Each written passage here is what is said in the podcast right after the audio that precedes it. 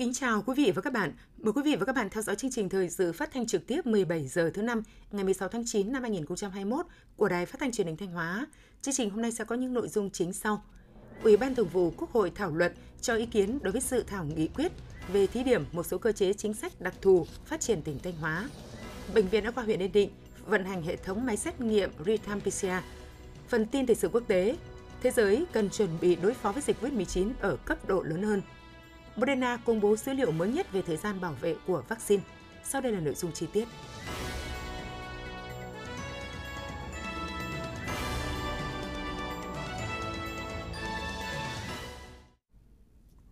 Thưa quý vị và các bạn, ngày 5 tháng 8 năm 2020, Bộ Chính trị khóa 12 đã ban hành nghị quyết số 58 về xây dựng và phát triển tỉnh Thanh Hóa đến năm 2030, tầm nhìn đến năm 2045.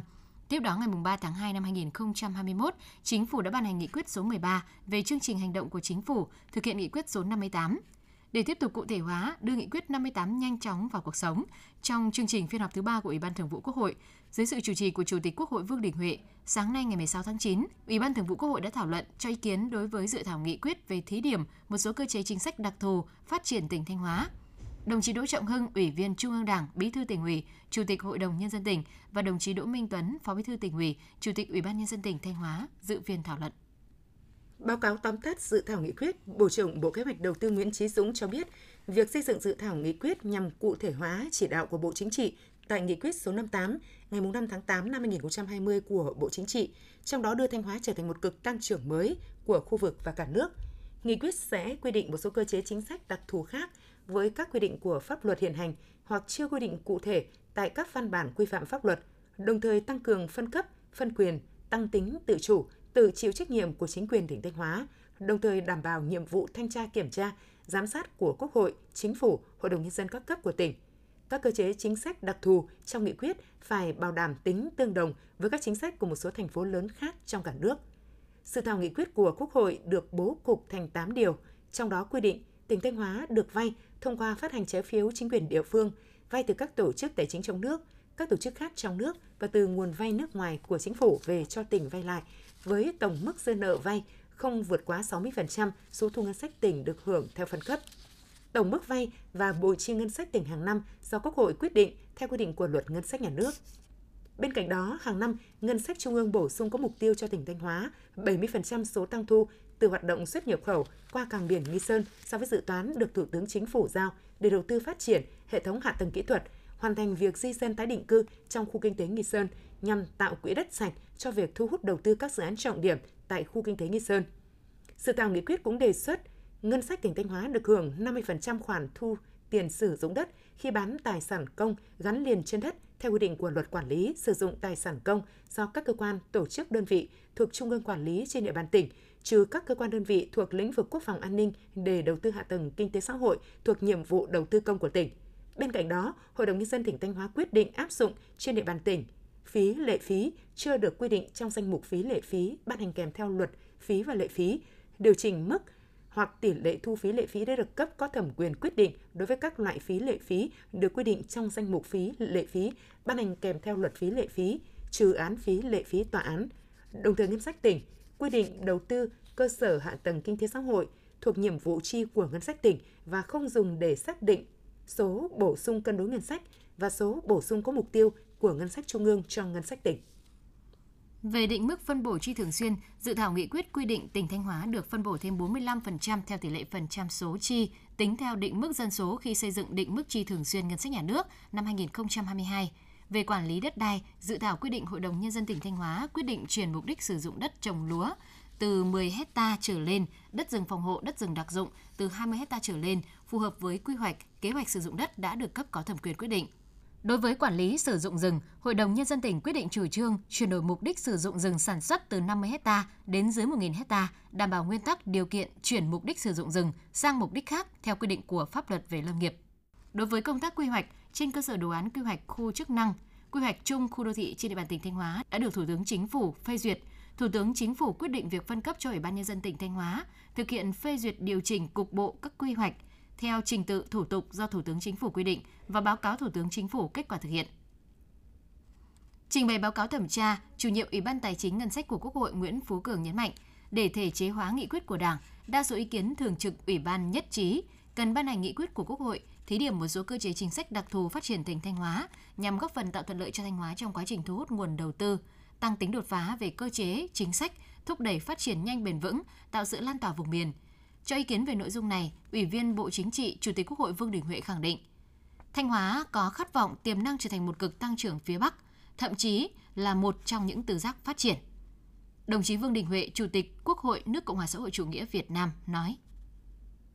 Bác Hồ thì đến thăm Thanh Hóa rất nhiều lần. Năm 1947 thì bác nói thế này, tỉnh Thanh Hóa theo bác ấy, muốn trở thành một tỉnh kiểu mẫu nhất định là được. Vì người đông, đất rộng, của cải nhiều, chỉ còn thiếu sự điều khiển sắp đặt. Cái này nó giống Nghệ An ấy.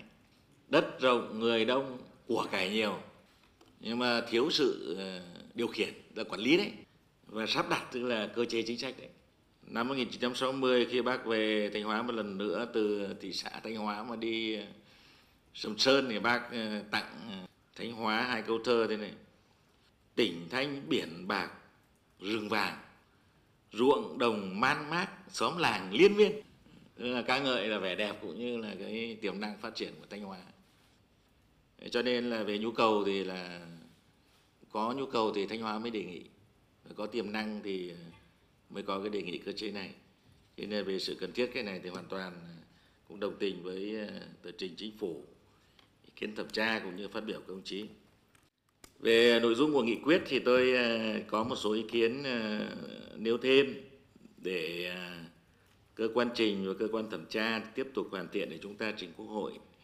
để có một cái nghị quyết nó tốt nhất để đáp ứng được cái cơ sở chính trị, căn cứ pháp lý cũng như là nhu cầu thực tiễn nêu trên. Thứ nhất là về phạm vi, thì báo cáo với công chí thì à, tôi thì vẫn muốn rộng hơn như trong cái nghị quyết của bộ chính trị và chỉ đạo của ban cán sự đảng chính phủ. Trong này nói là xây dựng cơ chế chính sách đặc thù về đầu tư này, tài chính này, phân cấp quản lý tổ chức bộ máy biên chế cho tỉnh thanh hóa này. Chủ tịch Quốc hội cơ bản đồng tình sự cần thiết trong tờ trình của chính phủ. Về nội dung nghị quyết, Chủ tịch Quốc hội nêu thêm một số ý kiến để cơ quan trình và cơ quan thẩm tra tiếp tục hoàn thiện, trình Quốc hội để có một nghị quyết tốt nhất, đáp ứng cơ sở chính trị, căn cứ pháp lý cũng như nhu cầu thực tiễn nêu trên. Về phạm vi, Chủ tịch Quốc hội muốn rộng hơn như trong nghị quyết của Bộ Chính trị cũng như chỉ đạo của Ban cán sự Đảng Chính phủ là xây dựng cơ chế đặc thù về đầu tư, phân cấp quản lý, tổ chức bộ máy, biên chế cho tỉnh Thanh Hóa, về vay nợ, Chủ tịch Quốc hội đồng ý với chính phủ là tổng mức không quá 60% nhưng do chính phủ phân bổ và Quốc hội quy định, tức không quá trần nợ công. Đối với bổ sung các mục tiêu, ông đồng tình để lại tăng thu từ xuất nhập khẩu cho Thanh Hóa, nhưng nên điều chỉnh, không ghi cứng là 70% là chỉ ghi không quá 70%. Trong điều kiện dự toán ngân sách trung ương không hụt thu, phát biểu tại phiên họp, Bí thư tỉnh ủy Thanh Hóa Đỗ Trọng Hưng trân trọng cảm ơn Ủy ban Thường vụ Quốc hội và đồng chí Chủ tịch Quốc hội đã đồng tình nhất trí cao với các nhóm chính sách chính phủ trình về thí điểm một số cơ chế chính sách đặc thù phát triển tỉnh Thanh Hóa, đồng thời rất tin tưởng nếu dự thảo nghị quyết được Quốc hội khóa 15 thông qua tại kỳ họp thứ hai sẽ tạo ra điều kiện thuận lợi để Thanh Hóa phát triển nhanh hơn, bền vững hơn, đóng góp xứng đáng vào sự phát triển chung của đất nước. Tóm tắt kết luận một số nội dung thảo luận, Phó Chủ tịch Quốc hội Nguyễn Đức Hải cho biết, Ủy ban Thường vụ Quốc hội tán thành sự cần thiết phải ban hành nghị quyết về thí điểm một số cơ chế chính sách đặc thù phát triển tỉnh Thanh Hóa.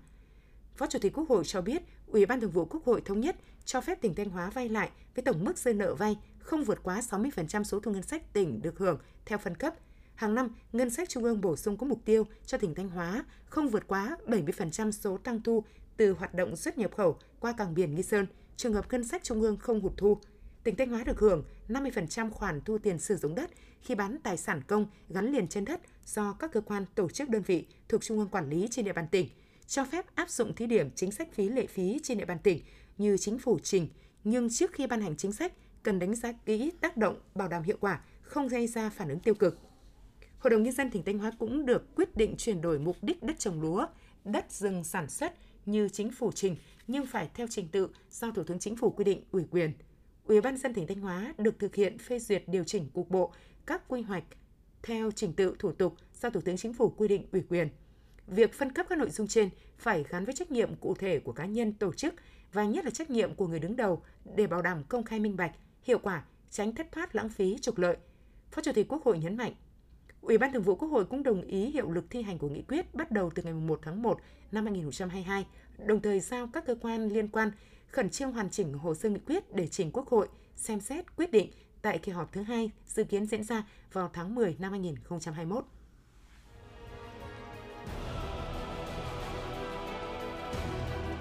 Chủ động phòng chống dịch COVID-19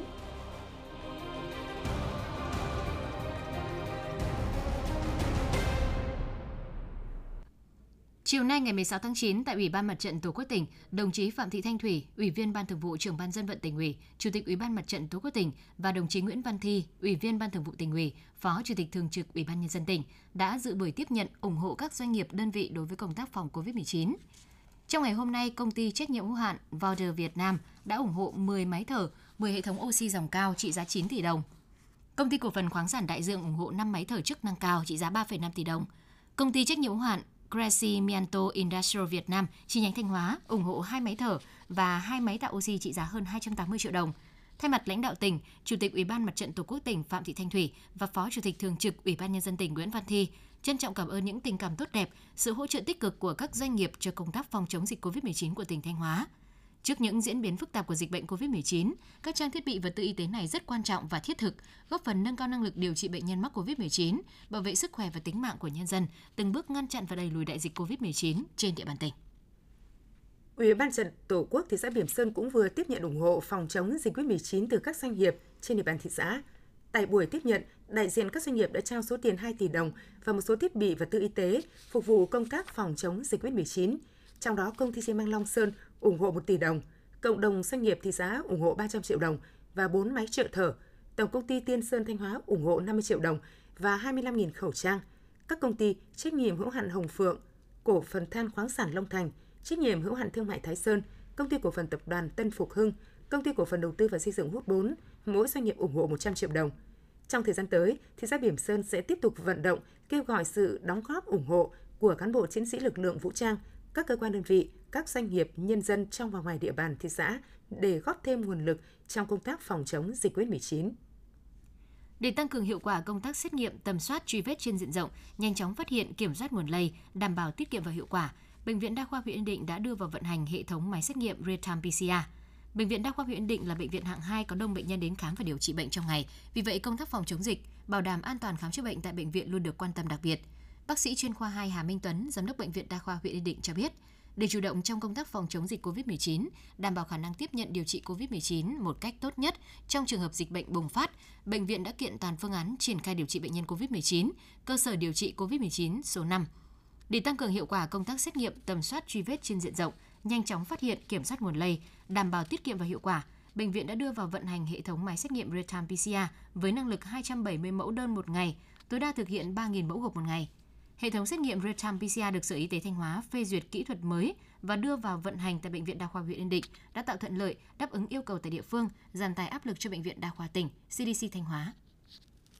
Ủy ban dân thị xã Nghi Sơn vừa ban hành quyết định số 10589 ngày 15 tháng 9 năm 2021 về việc kết thúc phong tỏa tạm thời khu vực có nguy cơ cao lây nhiễm COVID-19 trên địa bàn thị xã Nghi Sơn. Cụ thể, kết thúc phong tỏa khu vực có nguy cơ cao lây nhiễm COVID-19 trên địa bàn thị xã Nghi Sơn đối với phường Hải Lĩnh, gồm 7 tổ dân phố, 1.757 hộ, 6.957 khẩu, thời gian thực hiện từ 0 giờ ngày 16 tháng 9 năm 2021.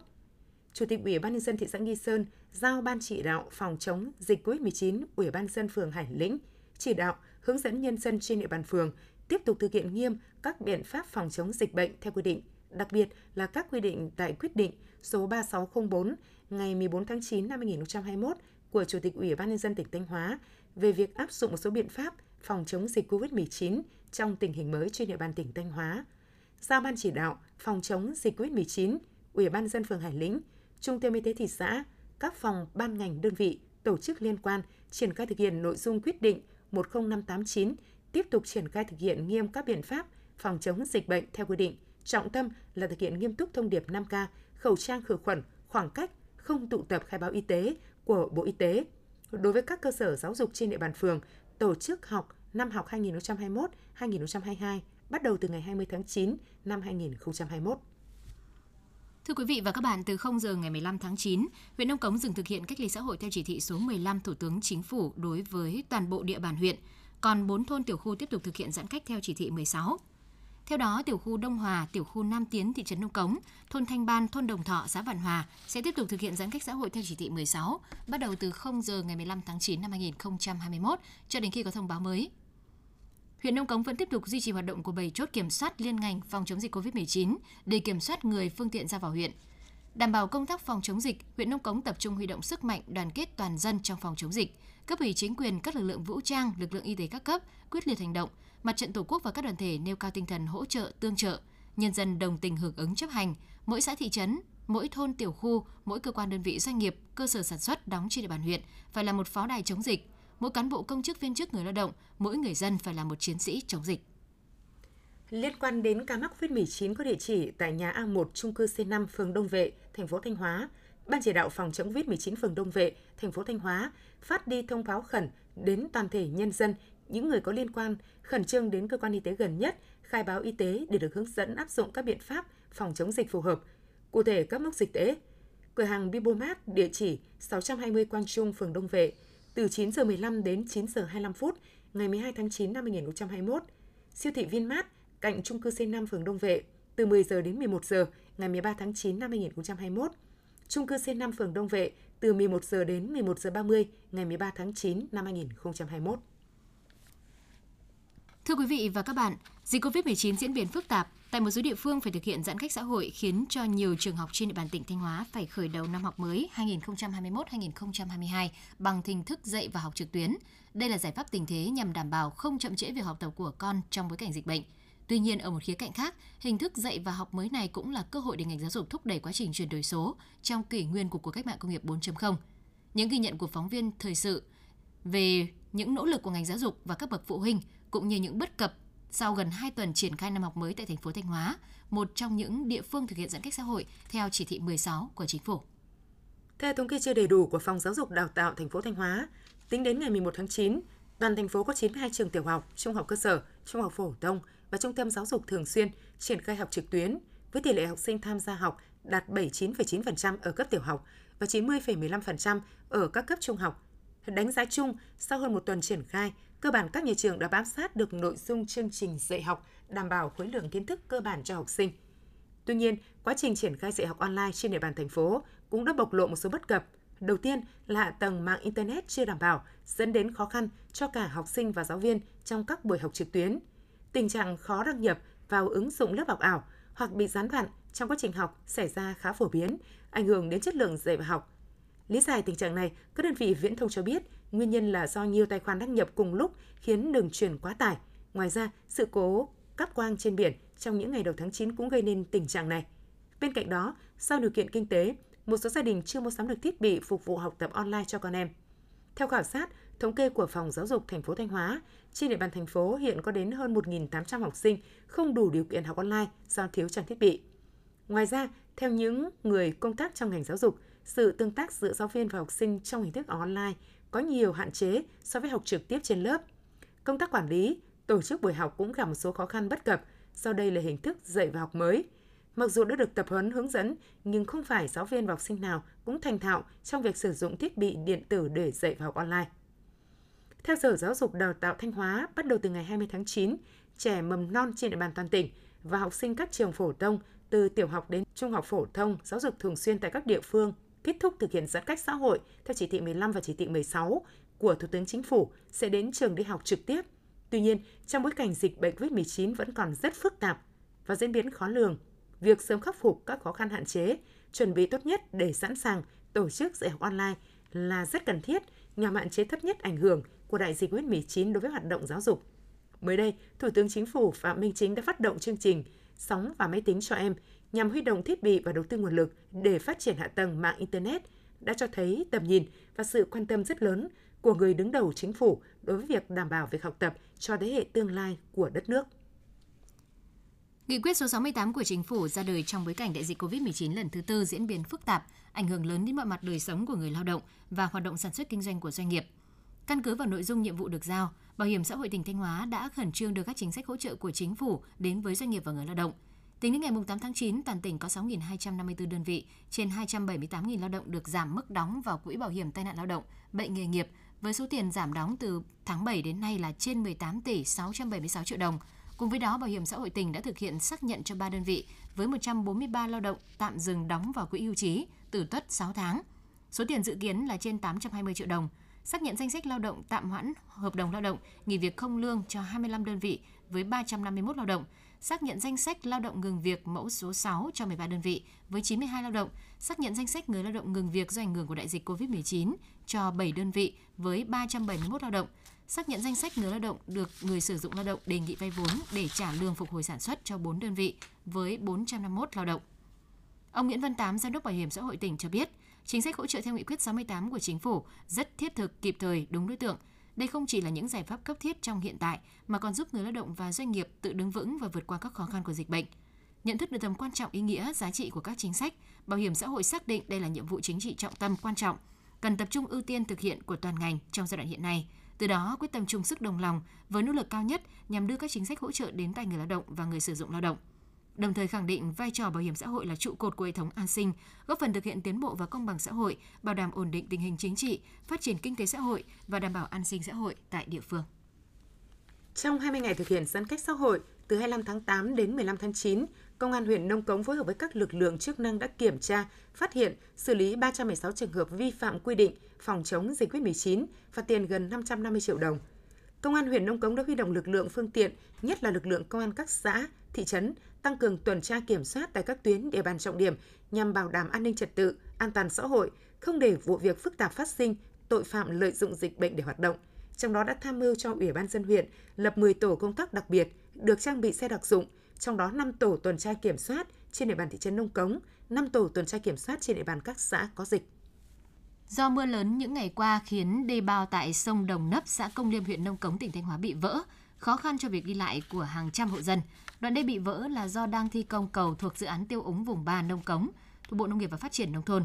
Đoạn đê này trước có cầu tràn nhưng nhỏ. Khi thực hiện dự án tiêu úng vùng 3 Nông Cống được thay thế bằng cây cầu lớn hơn, trong quá trình thi công cầu, đơn vị thi công đã lắp cống phụ tiêu thoát nước. Thế nhưng những ngày vừa qua, lượng mưa trên địa bàn lớn, nước ở thượng nguồn tràn về nhiều. Tối ngày 14 tháng 9, cống tạm không thoát kịp nước nên dẫn đến tình trạng vỡ đê. Đoạn đê bị vỡ dài khoảng 10 m, rộng khoảng 15 m. Khi đê vỡ, việc đi lại của hàng trăm hộ dân bên kia đường gặp khó khăn, phải đi theo tuyến đường vòng để ra trung tâm xã. Lãnh đạo huyện Nông Cống cho biết, đã kiểm tra thực tế và có ý kiến chỉ đạo chủ đầu tư có phương án khắc phục sự cố. Ông Nguyễn Văn Nam, giám đốc ban quản lý dự án đầu tư xây dựng các công trình nông nghiệp và phát triển nông thôn tỉnh Thanh Hóa, chủ đầu tư dự án tiêu úng vùng ba nông cống cho biết, đơn vị đang kiểm tra và đưa ra phương án gia cố. Việc thi công cầu tràn sông Nấp là một trong những hạng mục cuối cùng của dự án tiêu úng vùng 3 nông cống được Bộ Nông nghiệp và Phát triển nông thôn triển khai để khắc phục tình hình ngập lụt vùng đồng chiêm trũng này. Giai đoạn 1 của dự án được Bộ Nông nghiệp và Phát triển nông thôn phê duyệt với tổng mức đầu tư là 540 tỷ đồng. Thời gian thực hiện dự án được phê duyệt từ năm 2017 đến đầu mùa mưa bão năm 2021 nhằm thực hiện tốt công tác tiêu thoát lũ cho vùng trũng huyện Nông Cống. Đến thời điểm này, khoảng 97% khối lượng công việc đã hoàn thành. Văn phòng Thường trực Ban Chỉ đạo Quốc gia về phòng chống thiên tai vừa có công văn gửi Ban Chỉ huy phòng chống thiên tai và tìm kiếm cứu nạn các tỉnh, thành phố khu vực Bắc Bộ về triển khai các biện pháp chủ động ứng phó với mưa lớn cục bộ, lốc xét mưa đá, gió giật mạnh ở Bắc Bộ. Nội dung nêu rõ đề nghị Ban Chỉ huy phòng chống thiên tai tìm kiếm cứu nạn các tỉnh, thành phố khu vực Bắc Bộ theo dõi chặt chẽ các bản tin cảnh báo, dự báo thiên tai, thời tiết để thường xuyên thông báo, hướng dẫn kịp thời cho các cấp chính quyền, nhân dân chủ động phòng tránh, giảm thiểu thiệt hại do các hiện tượng thời tiết xấu, nhất là rông lốc, xét, mưa đá, gió giật mạnh và mưa lớn, lũ quét, sạt lở đất ở khu vực miền núi, tổ chức kiểm tra giả soát nơi ở của người dân, sẵn sàng các phương án ứng phó phù hợp với diễn biến dịch bệnh COVID-19, tránh bị động khi có tình huống thiên tai xảy ra. Chỉ đạo cơ quan chuyên môn phối hợp với cơ quan thông tin truyền thông, đặc biệt là hệ thống thông tin cơ sở, tăng cường các hoạt động tuyên truyền, phổ biến hướng dẫn kỹ năng ứng phó mưa rông kèm lốc xét mưa đá, gió giật mạnh và lũ quét, sạt lở đất để người dân biết chủ động phòng tránh, giảm thiểu thiệt hại. Chủ tịch Ủy ban nhân dân tỉnh vừa có ý kiến chỉ đạo về việc ra soát thống kê số lượng đối tượng và đẩy nhanh tiến độ tiêm phòng vaccine phòng COVID-19. Theo đó, đối với Ủy ban nhân dân các huyện, thị xã thành phố, khẩn trương chỉ đạo ra soát bổ sung hoàn chỉnh kế hoạch tiêm vaccine phòng COVID-19 đến hết năm 2021 cho đối tượng từ 18 tuổi trở lên làm việc tại các cơ quan đơn vị doanh nghiệp, cơ sở sản xuất kinh doanh và công dân cư trú trên địa bàn thuộc phạm vi quản lý. Yêu cầu lập danh sách đối tượng các đợt tiêm phải đảm bảo theo thứ tự ưu tiên quy định tại Nghị quyết số 21 NQCP ngày 26 tháng 2 năm 2021 của Chính phủ, kế hoạch số 183 KHUBNZ ngày 11 tháng 8 năm 2021 của Ủy ban Nhân dân tỉnh, yêu cầu khẩn trương tổ chức triển khai tiêm vaccine ngay sau khi tiếp nhận. Việc tổ chức triển khai tiêm vaccine đảm bảo đúng quy định, hướng dẫn của Ban chỉ đạo quốc gia và Bộ Y tế, huy động tối đa nguồn lực, các ban ngành đoàn thể, các đơn vị y tế, doanh nghiệp trên địa bàn tham gia hỗ trợ thực hiện các chiến dịch tiêm vaccine phòng COVID-19, đảm bảo đúng tiến độ, an toàn và hiệu quả. Quý vị và các bạn vừa theo dõi những tin tức thời sự trong tỉnh. Tiếp ngay sau đây là phần tin quốc tế.